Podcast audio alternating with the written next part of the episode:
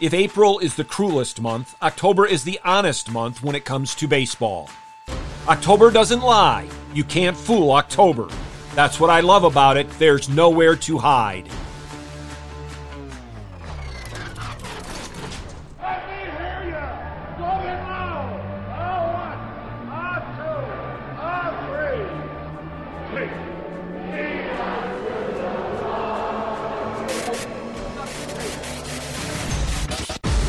Welcome to In the Bullpen with Mark Dewey, sponsored by Developing Contenders Ministries. You're listening to the Fight Laugh Feast Network.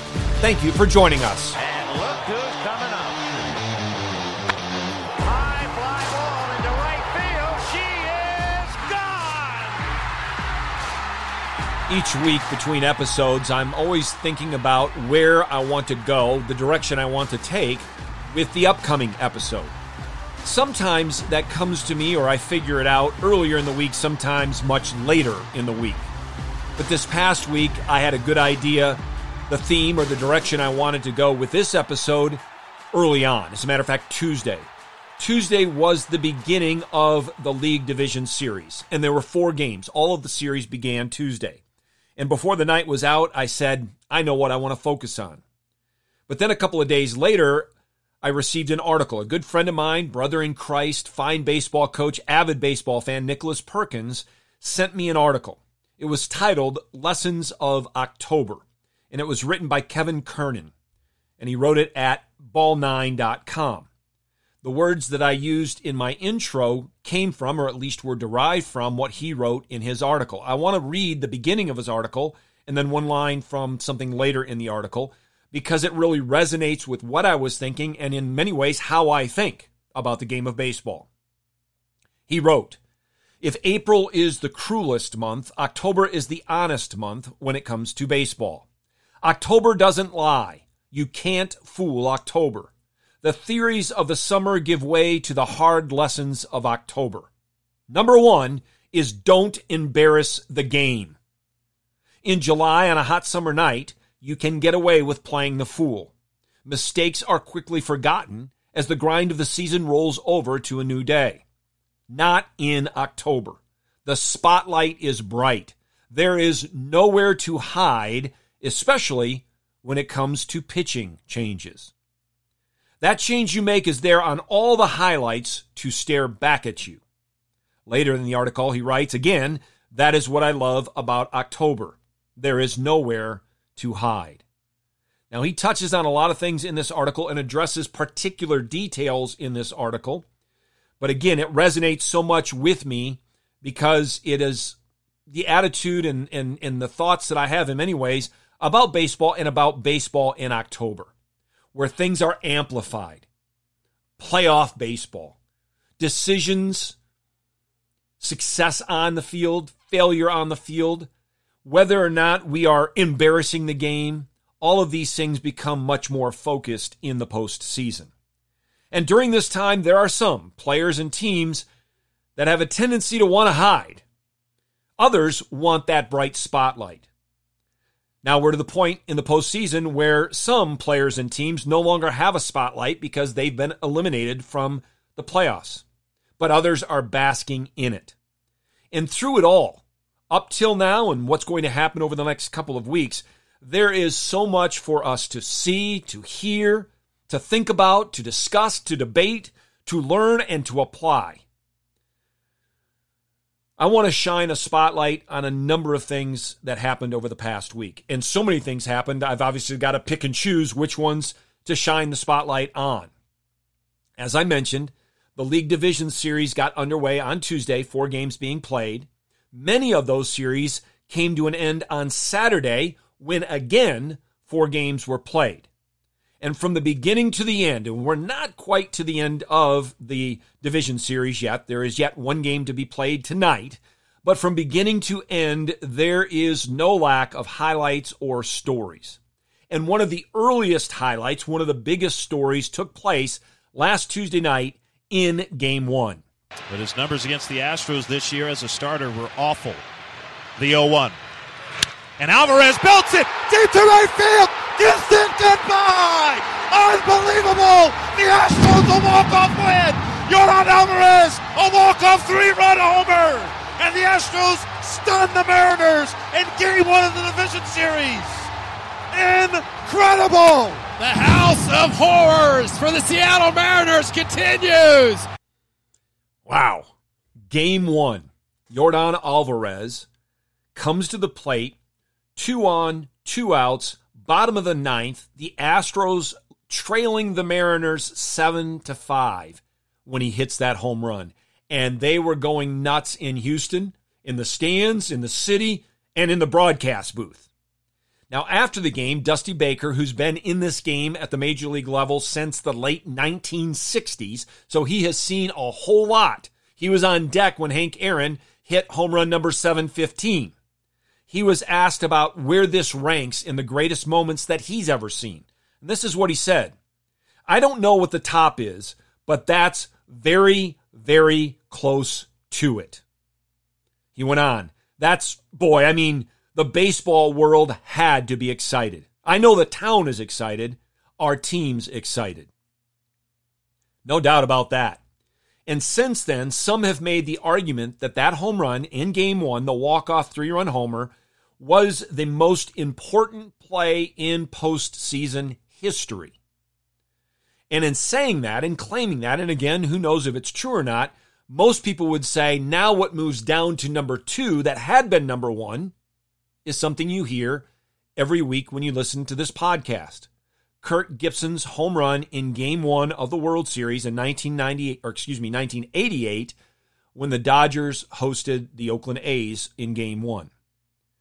Not only have people made the argument that it might be the most important play in postseason history, but that game, game one for Yordan Alvarez, might have been the most historic game performance by a player in postseason history.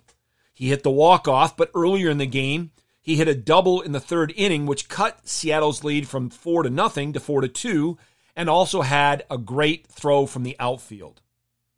But that's only one side of the story. There's another side of the story.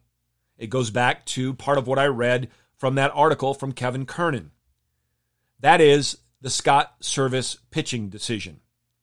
He brought Robbie Ray in, two on, two outs, two run lead, bottom of the ninth, to pitch to Yordan Alvarez. Robbie Ray, a fastball pitcher, versus Alvarez, a fastball hitter. Robbie Ray, who in the regular season gave up 32 home runs, the second most in the American League in 2022. Robbie Ray, who, if you were listening closely at the beginning of that audio clip, Robbie Ray, who had really terrible numbers as a starting pitcher against Houston during the regular season.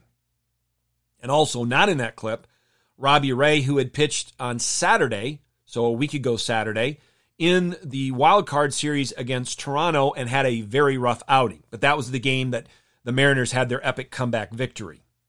And so that, of course, leads to people second guessing the decision made by Scott Servais.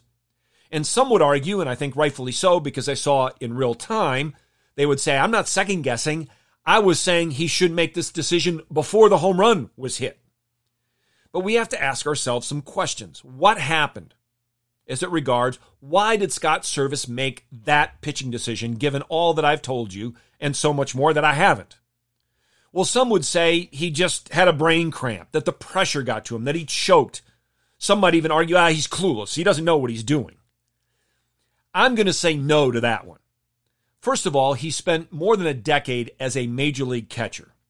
Major league catchers are smart about the game of baseball. Major league catchers often make very, very good coaches and very, very good managers because they're always aware of what's going on on the whole field. As an aside, it has nothing to do with this at all. Catchers also have a tendency to be very good batting practice pitchers, but that's another point. But I don't I don't think that's it. I, I don't he's also had success as a manager. So I can't pass it off to he just choked or the pressure got to him or he doesn't know what he's doing. A second option, and this is one that was put forth by Kevin Kernan in his article, is that it was the data and analytics people that forced this decision. And based on some of the things that Scott Servais said post game, I think that's viable. In other words, before the game, before the situation, Scott Servais was told if this situation presents itself, this is what we're going to do. I think that's a viable option. But there's something else that many times people do not consider. And that is no, the manager's not clueless. And it may not even be that he was, quote unquote, forced to do so. It could be that there's more to the story than we know. The manager and the rest of the coaching staff and the organization has information that the public doesn't have. And sometimes a decision not to use a person when you think, well, that would be the person to use in this situation, is because of information we don't know. I'll give you an example. I don't remember if it was 2014 when the Royals ended up losing in the World Series to the Giants or 2015 when they went on to win the World Series beating the Mets. But during the postseason, I was down in Instructional League in Arizona and staying at the team hotel. And at that time, Ned Yost was the manager for the Kansas City Royals. He had once been the manager of the Milwaukee Brewers. But his son, Ned Yost IV, he and I worked together. And he and I were in instructional league together. And he and I were in the hotel together. And he and I were sitting in the lobby watching the postseason. And I don't remember what happened or didn't happen, but it was a pitching decision that was made by Ned Yost. Either he didn't start this guy or he didn't bring that guy in, whatever it was. And the media, as we're watching the game or the pregame, whatever it was, the media is all over him. How could he do that? Or how could he not do this or the other thing? And I simply turned to Ned the fourth, Ned Yost's son, and I said, I'm assuming your dad knows things that these guys don't. And Ned simply said, That's exactly right. I didn't ask him what it was. But Ned knew that something was going on that impacted the decision his father made about a particular pitching change or lack thereof. We need to keep that in mind. And here's an example that's very fresh. It happened last week. So I know there's a number of people that listen to this podcast that are Cardinal fans. I know there's a number of people like myself who, not necessarily a Cardinal fan, but respect people like Yadier Molina, Albert Pujols, and Adam Wainwright. Well, if you look at the end of the season for Adam Wainwright, it didn't go so well. And you might think, well, what's going on here? Well, he felt bad about what happened at the end of the season. And so he took to Twitter and he started by saying that he wanted to clear up a few things as to why he didn't pitch like he wanted to down the stretch. And he said, I, f- I feel I need to explain this. And then he did. He said it back in August, August the 28th, facing the Braves, he got hit in the knee by a comebacker. No big deal. It happens, right? Well, here's what happened after that it caused his stride distance or length, different people use different terminology, to decrease by a foot. So let's just say, for the sake of argument, his stride distance toward home plate was typically six feet. It had shortened to five feet. And that, of necessity, caused a change in his delivery. And he didn't recognize it at first. He thought he just had dead arm. But then he said, I didn't stay diligent enough with my film work to catch it immediately. And then he went on. The end of the season should have been way different for me. And who knows what happens if I'm sharp down the stretch? Who knows how things play out? And he says, I feel terrible about it. Y'all deserve better. My team deserve better. I owed an explanation, so there you go. So that's a classic example of information we didn't have at the end of August through September and into October about Adam Wainwright, but that we now have. But let's get back to Alvarez. Not only did he have a tremendous game in game one, in game two, he hit a home run in the sixth inning to again give Houston a lead. And then later in that game, in the eighth inning, with a man on first base, he was intentionally walked. So again, Dusty Baker, who's seen a lot of things, was also the manager of the San Francisco Giants when Barry Bonds was being intentionally walked in situations unheard of before. And he sees the parallel. Now, Alvarez, in hitting that home run in game two, became the only player in postseason history with multiple go ahead home runs in the sixth inning or later with his team trailing. The only player and not simply in a postseason, but in a postseason career. He did it in two games. Now, he's one of the best hitters in Major League Baseball. So, in some ways, it's no surprise that he did what he did in that series against the Mariners. But what I love about October is not only do you see great hitters and people that you expect to produce, like Yordan Alvarez, doing it, but you will see every October surprises. Individual players that surprise you, teams that surprise you, that rise to the occasion. We're seeing both this postseason. One of those players that has done so is Trent Grisham, hitting in the eight hole for the San Diego Padres. He had a miserable season batting 184 on the year for the Padres. And he had an even more miserable September when he hit only a buck seven. But in the postseason so far, he's hitting 381 with three home runs, including a home run against Scherzer in game one of the wild card series and DeGrom in game two of that series. And not only has Trent Grisham overcome a rough season to have a great postseason, he is shining as the spotlight is on the postseason. But remember, he had a I want to hide type moment just three years ago.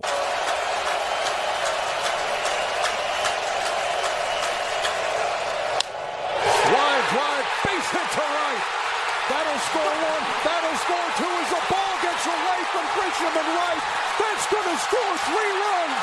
And the Washington Nationals have the lead. So if you remember right, that was the wild card game at that time, a one game playoff. Win or go home. And the Brewers were leading in that game three to one. In the bottom of the eighth inning, Josh Hader was on the mound. And that base hit, which should have scored one for sure and maybe two, ended up scoring three. The Nats took a four to three lead, won the game, and the Brewers went home. And Trent Grisham was in right field for the Brewers, and he's a very good defensive outfielder. But the ball took a funny hop, hit off his glove, got behind him.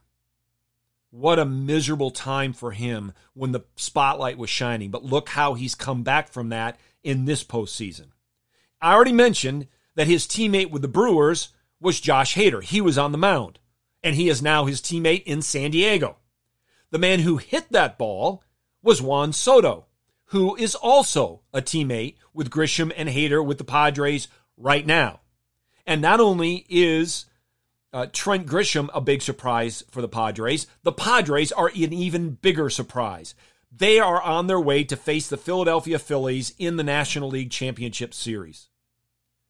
Both teams have won series that few predicted they would win. Probably none except the fans of these two teams. The Phillies were the third best team in the NL East. They were the final team in the National League to make the postseason, and if it hadn't been for the new format, they wouldn't even be in the postseason.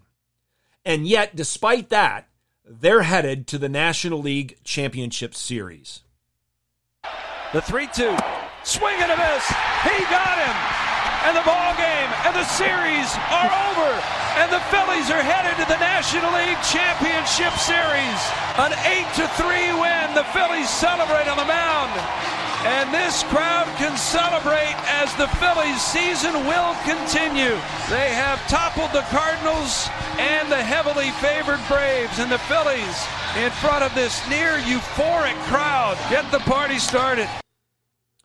So, as I mentioned, Saturday had four games. Three of those four games resulted in a team clinching and moving on, the Phillies being one of those teams. And so the Phillies are definitely playing well under the bright spotlight of October. And the Philly fans are very, very excited, understandably so. But again, that spotlight doesn't only catch the good, but also the bad. And in that game, even though it ended up being a blowout, in that game, there was an inside the park home run hit by JT Realmuto of the Phillies.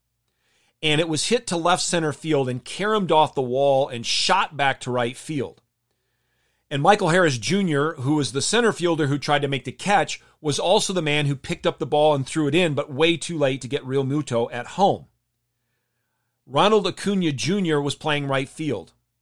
He didn't move, or at least not much. He was nowhere in the picture when Harris Jr. picked up the ball. And I was listening to the game on the Phillies broadcast. I was watching my son play a baseball game, And the Phillies announcers, in particular Larry Andersen, were all over Acuna Jr. One of the announcers said that Acuna, he had struggled. It was after he actually had struck out for the third time. They had talked about this play, and one of the announcers said that he not only is struggling at the plate, but he looks lost in right field.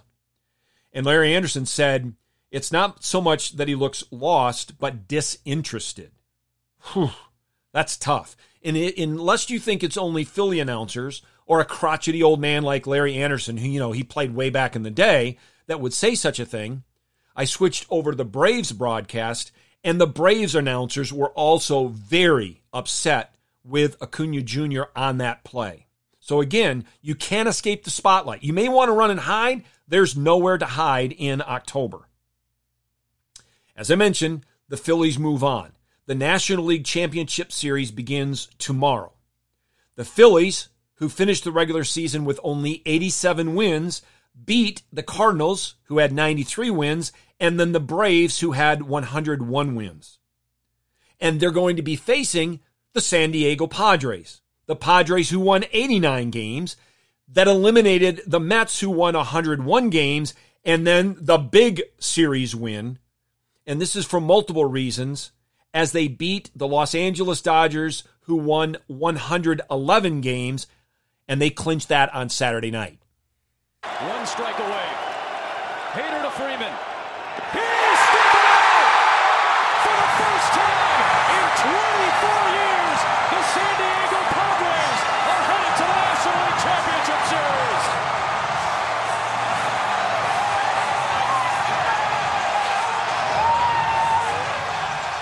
All right. We got to play with the honesty rules. Did you predict this matchup in the NLCS? Did you predict it was going to be Phillies versus Padres? I can guarantee, well, I can't guarantee. I would be willing to guess with some confidence that there's nobody that predicted that. Maybe there is. Again, Phillies fans might have wanted the Phillies there and predicted it. Padres fans might have wanted the Padres there and predicted it. But did anybody, before it happened, before the postseason began, say, here's going to be the matchup in the National League Championship Series? I don't think so. Now, I do believe most would have believed that it would be the Astros who would return to the American League Championship Series.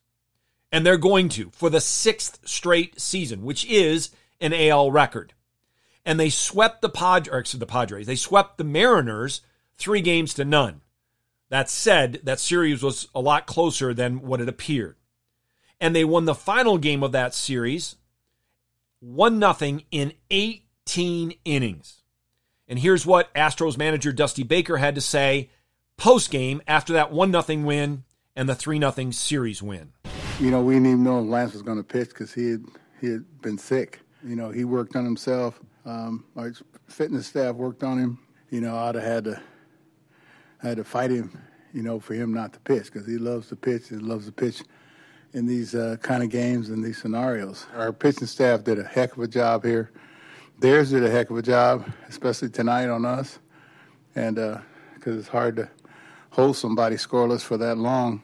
You know, this is this is some team. Uh, I mean, these guys they, they they grind and grind and grind, and then sooner or later, uh, you know, we broke through. These guys they know not to panic.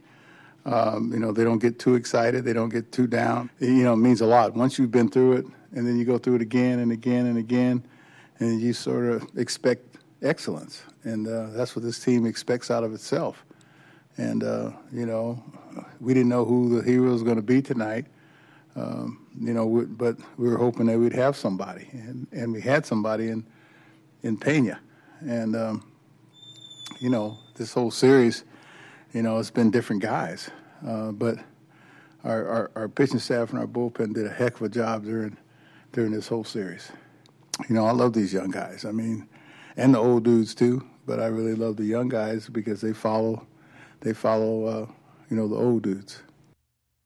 I would encourage you to go back and listen to that again because so many of the things that Dusty said in those post game comments are indicative not only of what makes for a winning baseball team, but indicative of what makes for success or winning or overcoming or whatever it might be in all of life.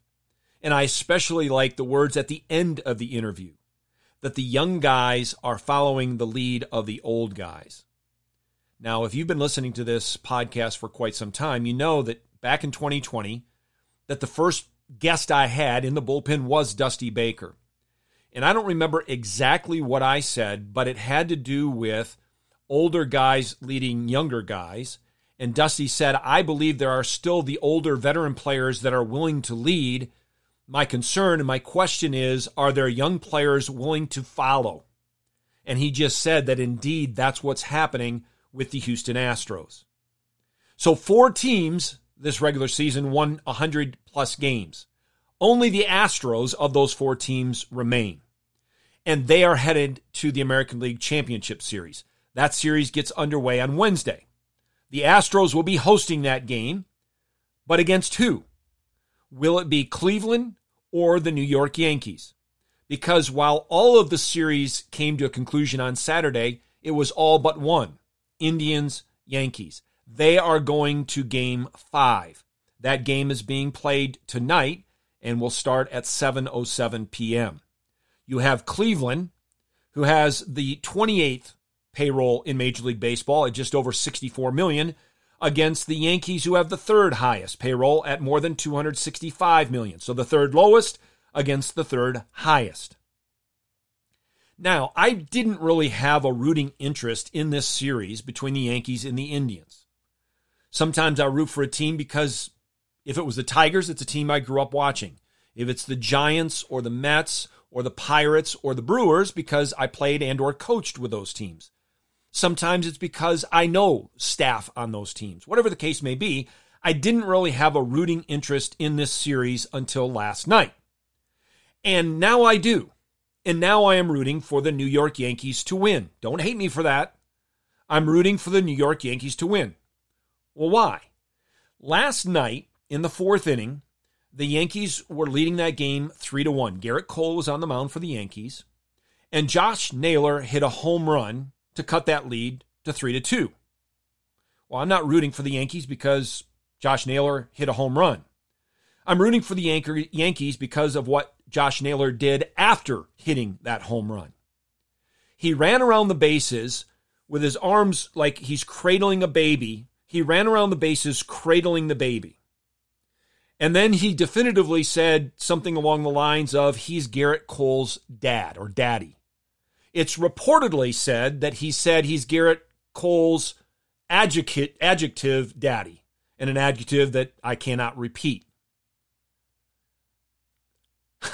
I woke up this morning. I had seen that already last night, but I woke up this morning and one of the headlines to videos said, must see, talking about this home run trot. And I thought, must see? Are you kidding me? What I would say is must see is what if somebody had done that to Bob Gibson or Nolan Ryan? Or for that fact, to many of the pitchers I played with again and against in my day. It would not have fared well. Now, I get it. I don't know what Gerrit Cole was thinking. I guess post game, he said he didn't see it. And then when he saw the video, he tried to handle it best he could. But in game, in that situation, there's not a lot you can do. But that is completely disrespectful. Disrespectful in every conceivable category. And some people want to argue that maybe he didn't mean it disrespectfully or this. No, no, no, no. It is disrespectful, objectively disrespectful to Gerrit Cole, to the New York Yankees, to me, to baseball fans everywhere, to the game itself. Now you might say to me, well, wait a second. Because one guy, one player hit one home run and did that, you're now voting, you're now rooting for the New York Yankees to win the series? You're going to do that because of one player? Well, no, I wouldn't do that because of one player. But it appears, from what I can tell, that it's not simply one player. Yes, it's one player who does it, but it's the whole team that basically is not doing anything about it. Not saying, no, no, no, that's not how we play this game. And so that's why I've now decided to root for the Yankees to win tonight's ba- baseball game. Now, sometimes the spotlight shines even in defeat. I mentioned that the Mariners got beat three games to nothing in that series against Houston. But again, a very, very close series. A lot to look forward to if you are a Mariners a player, part of their organization, part of their fan base. A lot to look forward to. And the spotlight shined on one person, one player in particular, not named Julio Rodriguez. Should be AL Rookie of the Year, is obviously got a bright future ahead of him and is going to be a cornerstone to what looks like it's going to be a very good team for years to come. But instead, it shined on Seattle catcher Cal Raleigh. He was the one who hit that walk-off home run that ended Seattle's 21 year drought that got them into the postseason. Well, again, listening to games on the radio, I was listening to the Seattle broadcast of one of the postseason games against the Astros. And they were talking about the fact that he had been playing with a left thumb injury for quite some time. I guess it was at least a month. And it really affected him hitting from the right side of the plate. Not so much from the left side, but still would have been a factor. For a month, he played with that. They talked about him being bandaged up, probably had five pounds worth of stuff on his left hand to be able to catch. Remember, he's a catcher. And not only that, he caught all 18 innings of that game Saturday night in that 1 0 loss to Houston. 18 innings, 6 hours and 22 minutes, 234 pitches, and we found out after the fact that he has a torn UCL and bone fragments that chipped off in that thumb. This is where words like tough, gamer, fighter, team player, selfless, overcomer are aptly applied. And it should remind us that the spotlight sometimes shines brightest at times in our lives that appear dark. Of course, we should never expect it to do so if we are whiners and wimps. But that's a conversation for another day. Join us next time for In the Bullpen on the Fight Laugh Feast Network. Thank you for joining us.